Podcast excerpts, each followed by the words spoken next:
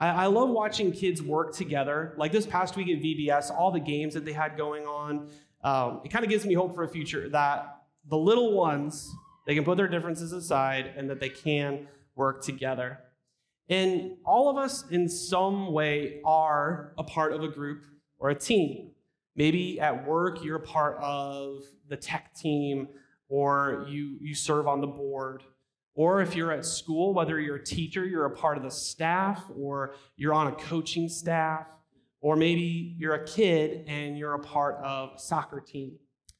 Or maybe at home, are you a part of a, a family team?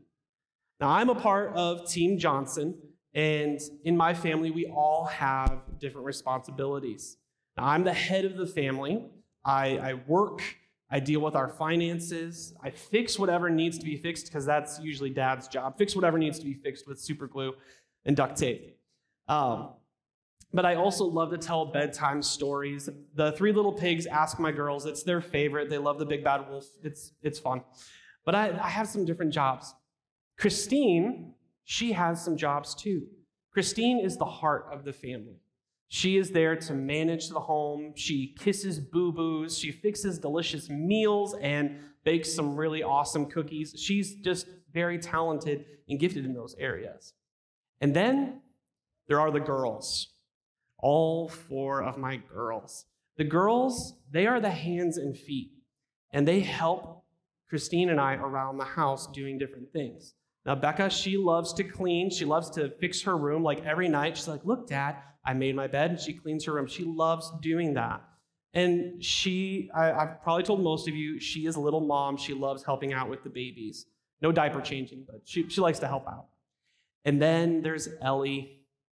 Ellie is the joy bringer. Like that is her, that needs to be her nickname around the house. She lives up to her middle name. Whenever we need a laugh or, or just our day to be brightened up, Ellie just arrives on the scene and she just brightens up our day. And then there's the twins. And you probably think, wow, three months old, they probably don't do much, but they have a very interesting job and they don't even know it. Like they have a job and it's, it's actually very important. And yes, they bring joy and laughter, especially now that they're smiling and cooing and giggling and being super cute. But they also give our team a sense of purpose. They're constant reminders that we need to keep doing our jobs well, and that if we falter, if we screw up as a team, the family's going to suffer. So we work together and we keep it together for the most part, and we lean on God when we're not at our strongest. Now, it's unmistakable that we can look around the church today and we can see, and we can kind of see that same structure a gathering of people as one large family. And we all have a part to play. We also all have responsibilities in the church. Now, we can look at Acts and see as the church took form in the New Testament that they had some growing pains. Let me pray for our reading of the word today. Heavenly Father, Lord, I just ask that you, uh, as we look to this story about the early church, uh, as the early church had its squabbles and disagreements, um, that we can learn from the past, that as we look to the future, we can apply um, your scripture to, to our lives and that God, we can look to you for guidance. We pray this all in Jesus' name. Amen. So I, I like cute titles for my sermons, and uh, today is titled The Magnificent Seven, one of my favorite movies.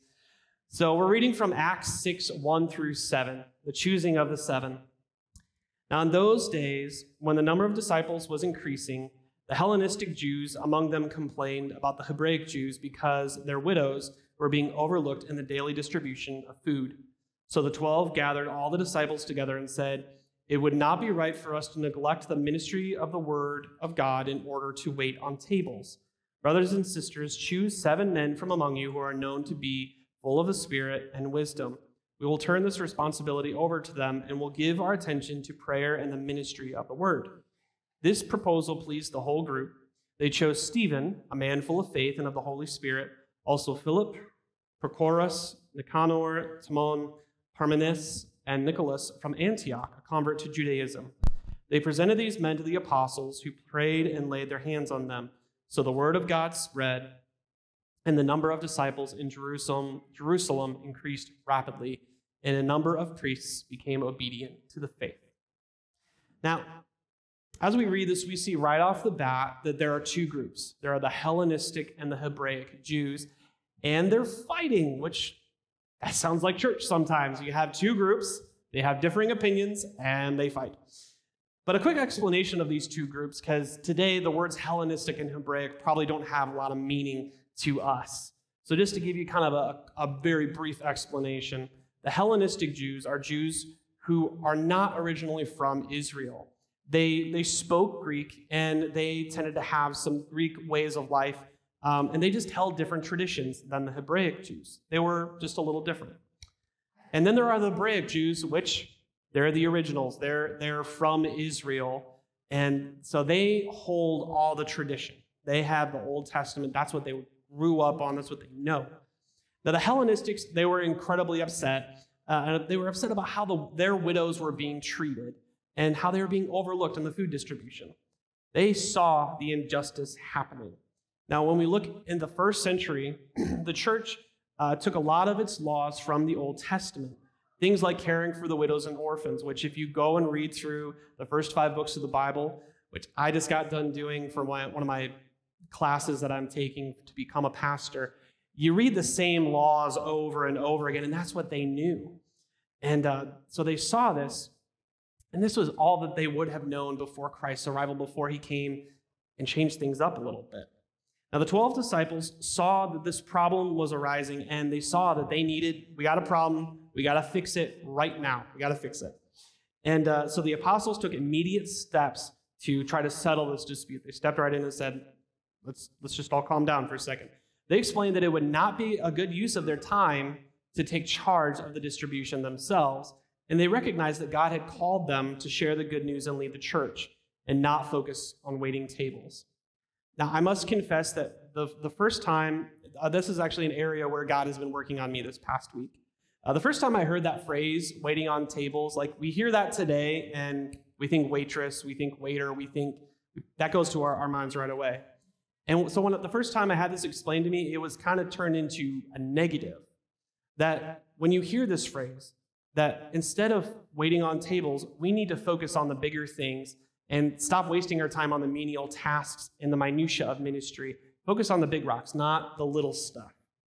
And while this interpretation is partially true, uh, this was the case of not taking the full verse in context. So we got to kind of work through all of this together.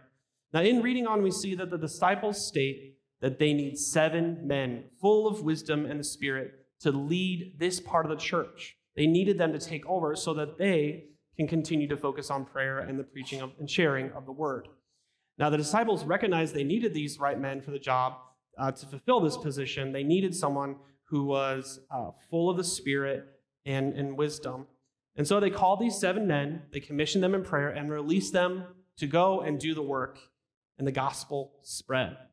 Now, this story, it might seem like kind of an insignificant one, but it's actually very important as, as the starting of, of the church. This story is important to us today because it helps us recognize something that we all, we all, not just one, we all have a part to play in God's church.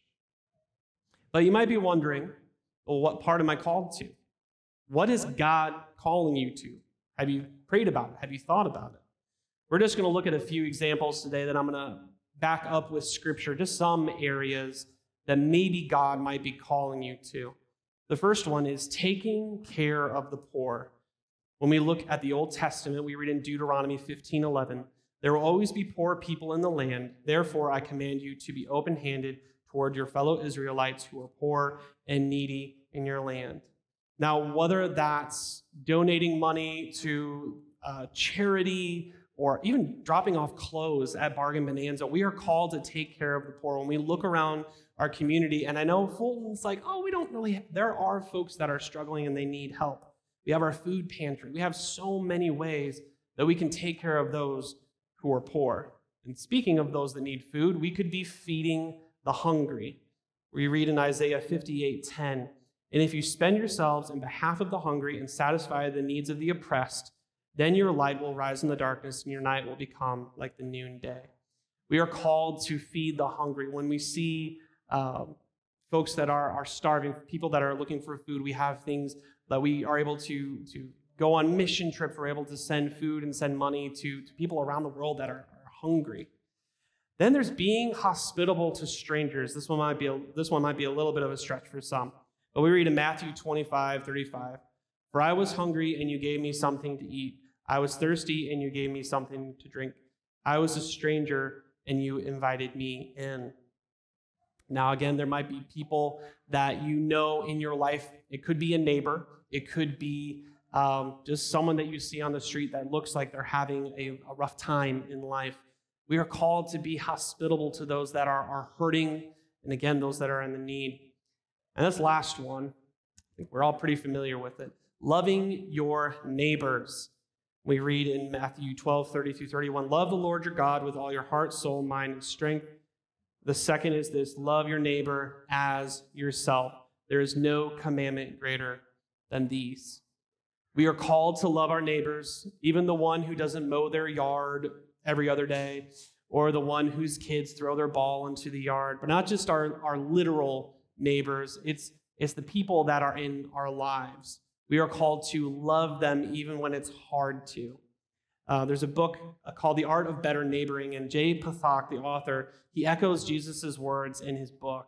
And he says, We all need to get back to the basics of what he, Jesus, commanded love God and love others. Everything else is secondary. Pretty much others first in a nutshell, right there.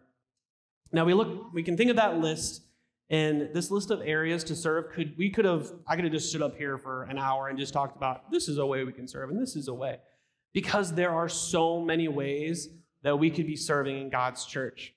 And you know, just having the kids up here just a few minutes ago, I can say over the past week we saw how our church family, we saw how they came together and they did vacation Bible school. It wasn't just one person, it was a group of people that came together and they were serving the kids of our church and serving the kids in our community. Our, our neighbor, uh, where, where Christine and I were at the bridge, our neighbor, his boy Ian, he came to VBS every day, and I ran into him, and he's like, I can't wait for VBS. Like that. And a couple of his buddies were like, Yo, we'll see you there. Miss Colleen's awesome. They loved the games. Um, they, it was just, that touched my heart. Just the, this is our church impacting the community. And that's something that God did through us.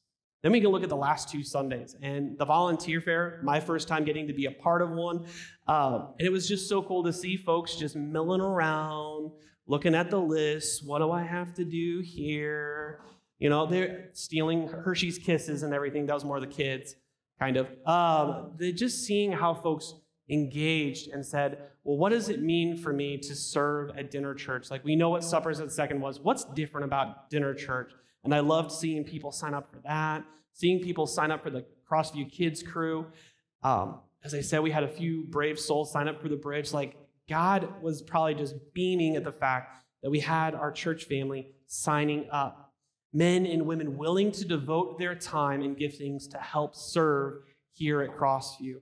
And when we look to the future, the road ahead for Crossview is paved with so many opportunities to serve others by putting others first. And we all have a part to play in that. And all of us are a part of God's family. We know, we know this as we become believers. We're all part of God's family. And all of us have our different giftings, and all of us are important to the progress and spread of the gospel. So we're going to hop to the New Testament, um, well, further into the New Testament, to Paul's letter to the Corinthians, because I believe that this states it best. As the church is one body, united and diverse. So we're going to hop around. We're not going to read the whole passage. But starting in uh, chapter 12, verse 12, just as a body, though one, has many parts, but all its many parts form one body, so it is with Christ. For we are all baptized by one Spirit, so as to form one body, whether Jews or Gentiles, slave or free, and we're all given the one Spirit to drink. Even so, the body is not made up of one part, but of many. Going to hop to verse 21. The eye cannot say to the hand, I don't need you, and the head cannot say to the feet, I don't need you. On the contrary, those parts of the body that seem to be weaker are indispensable. And the parts that we think are less honorable, we treat with special honor. And the parts that are unpresentable are treated with special modesty. While our presentable parts need no special treatment, But God has put the body together, giving greater honor to the parts that lacked it, so that there should be no division in the body, but that its parts should have equal concern for each other. If one part suffers, every part suffers with it. If one part is honored, every part rejoices with it. Now you are the body of Christ, and each one of you is a part of it. Love that passage. It's uh, packs a little punch. But we're all called, we are all called to work together as we all are part of the body of Christ. And every part is important. To circle back to that phrase, waiting on tables, what may seem like trivial or an unimportant job could end up being way more important than you realize. Maybe when you signed up, maybe it was that responsibility you took on. Like maybe it was setting up tables for dinner church or being a door greeter on Sunday morning. I love all the smiles that we come in as folks saying hello to everyone.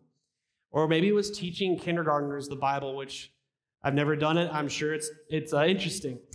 Uh, picking up litter as you cross the church parking lot. I know, uh, gross. Let's keep our church clean. Or if it's part of a cleaning day. Or maybe it was praying with an eighth grader when they needed help. God saw it, God sees it, and He is blessed by it. And maybe all those things and, and, a long list of things, maybe none of these are things you signed up for, but you just saw the need. And I, I, have got to say, I've seen a lot of folks in our church that sometimes they don't need the prompting, like, hey, we need you to help with that. They just do it. And uh, God sees that. Now, when you become a part of the church family, uh, it can become very easy to be a bit of a bench warmer, or in church case, a pew warmer. Going through most church membership classes, and I haven't gone through ours yet, so we'll get there. Um, but when you go through a church membership class, there's usually some sort of vow that is taken. Now, when I became a member in the church I grew up in, um, I grew up and there was an agreement, and it's it's kind of stuck with me. I'm 33 years old, and I remember saying it when I was 13 and I was confirmed. Um, and the, the, it goes like this that I will faithfully participate in the church's ministries by my prayers, my presence, my gifts, and my service, and my witness. And any former Methodists are like, aha, I know that.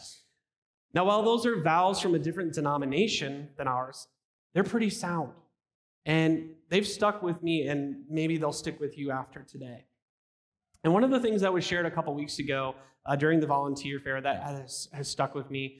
And um, was that the older generation. I like to call you seasoned. I like seasoned better. That just sounds nicer. But anyway the, the older generation has really poured into this church. And we can say crossview formerly second reform has been blessed by those that have gone before it.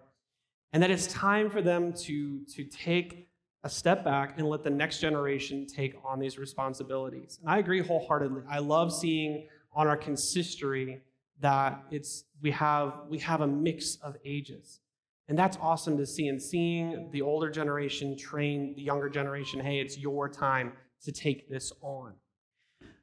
But i have to ask is that you come alongside us younger people and you mentor us that you would pray with us and that you would encourage us to take on these roles? We need that because we don't have the wisdom the knowledge um, I can honestly say that when it comes to preaching, that I could go and read 10 books, watch multiple YouTube trainings, I could listen to podcasts, and I could gain all this wisdom about preaching. But if I don't have Pastor Scott pouring into me, praying with me, running through my sermons with me, making sure that I'm not getting heretical, um, he's pouring his knowledge into me from his years of experience. And that's what we need, church. We need the older generation to share that wisdom, that knowledge with us because just wisdom alone is not great. Wisdom is knowing a tomato is a fruit, and knowledge is knowing not to put it in a fruit salad. I was hoping I would get a laugh because I'm like, we'll see how that one goes. Pastor Scott also told me, Nate, stop putting jokes in your sermons. So I did not gain that, that knowledge. We all need to help carry on the gospel of Christ. Folks, this is an all hands on deck situation. We are all called because when everyone in the church is doing their part, the church is at its best, and God's word will spread. The good news is going to spread. The church is God's plan for the world to be restored, to know of Jesus and to love, love him and to live eternally with him in heaven. Scott shared this story with me this past week, and um, it's a history lesson, so hang in there with me. It's, I, I find it quite interesting. But in, thir- in 312 AD, there was an emperor, Constantine, and most know him by he made Christianity the form, like the religion of Rome. He came and he did a lot of really, really good things for the church and for Christians. However, along comes another emperor, and he has a perfect nickname Julian the Apostate. And Julian's goal, he saw what Constantine did and did not like it. And he said, We're going to roll things back. We want Rome to be a pagan nation. And so he started doing all sorts of things. One that is kind of crazy today, to hear this today, is he actually told his pagan priests, start calling the Christians atheists. I know we hear the word atheist today and we think Christians and atheists are on the opposite side of the coin, um, or they are complete opposites. But the thing is, is in that time, it just meant that you don't believe in pagan gods. That's a word that has been changed over time. Um, he also encouraged his pagan priests. He saw what the Christians were doing. He saw that they were good at hospitality. So he said, We need to do that to win people to our side. So he told his pagan priests, Hey, start being helpful, being hospitable. And the thing is, is he got even more ticked as time went on because he saw that the Christian church, not only were they taking care of his Romans, he was, they were also taking care of the Jews. And they were also taking care of their own. And this made him so frustrated. In church, we can look at that and be blown away that in the past, the church was the culture setter for hospitality, not the world. And the thing is, is when all this was happening, Christianity spread like wildfire, and the gospel spread. And it spread so far in the past because the church took on the challenge to love others, have grace for others who they don't get along with, and to tend to those in need, all while putting others first. When we do these things, we can look to God's word. We can see Jesus' words in Matthew 25 40. Whatever you did for one of the least of these brothers and sisters of mine, you did for me. Let's pray. Heavenly Father, we look to you. We look to you for your love. We look to you for your guidance. God, help us as we look forward as a church family, as Crossview Church, that we would be the church that just knocks hospitality out of the park. That when we love on others, when we do things like dinner church, when we have service projects, when we are just out in the community at things like National Night Out, just other things that folks see, oh, those Crossview people. What are they up to? And they see the love of you. They see the love of God beaming through them. God, I pray for, for those that are, are still kind of working through what is it, what is an area for me to serve, God, that you would put a prompting on their heart, that you would be working in them, that they could see where they fit. Lord, we all have a place in your church. God, reveal it to us. God, I just pray for this, this week ahead that you would be working on our hearts to, to see the opportunities to serve, that we don't need a sign up sheet, that we don't need a, a a thing to just say, hey, do this. We just feel that prompting in our heart that God's saying, you can help. Help there. Help us to remember to put others first, Lord. We pray this all in Jesus' name. Amen. We could not do what we do at Crossview Church without you. God has given you gifts, He's given you talents, He has given you a heart to serve. What we need to do is we need to lean on Him and help say, God, help us cultivate what that heart of service looks like. As I shared earlier, thank you to the older generation for what you have done because we get to stand on your shoulders, not literally. we get to stand on your shoulders and we get to propel the church forward by what you have done. And us younger folk, it is our job to carry that mantle on. Much like Joshua took it from Moses, we are called to carry on the church. In Jesus' name, so thank you, folks. We are so blessed by you. And I just ask that as you go this week, peace in your life. Be still and know that He is God and He is fighting for you and he is with you in the battle and in this life. We'll see you all next week.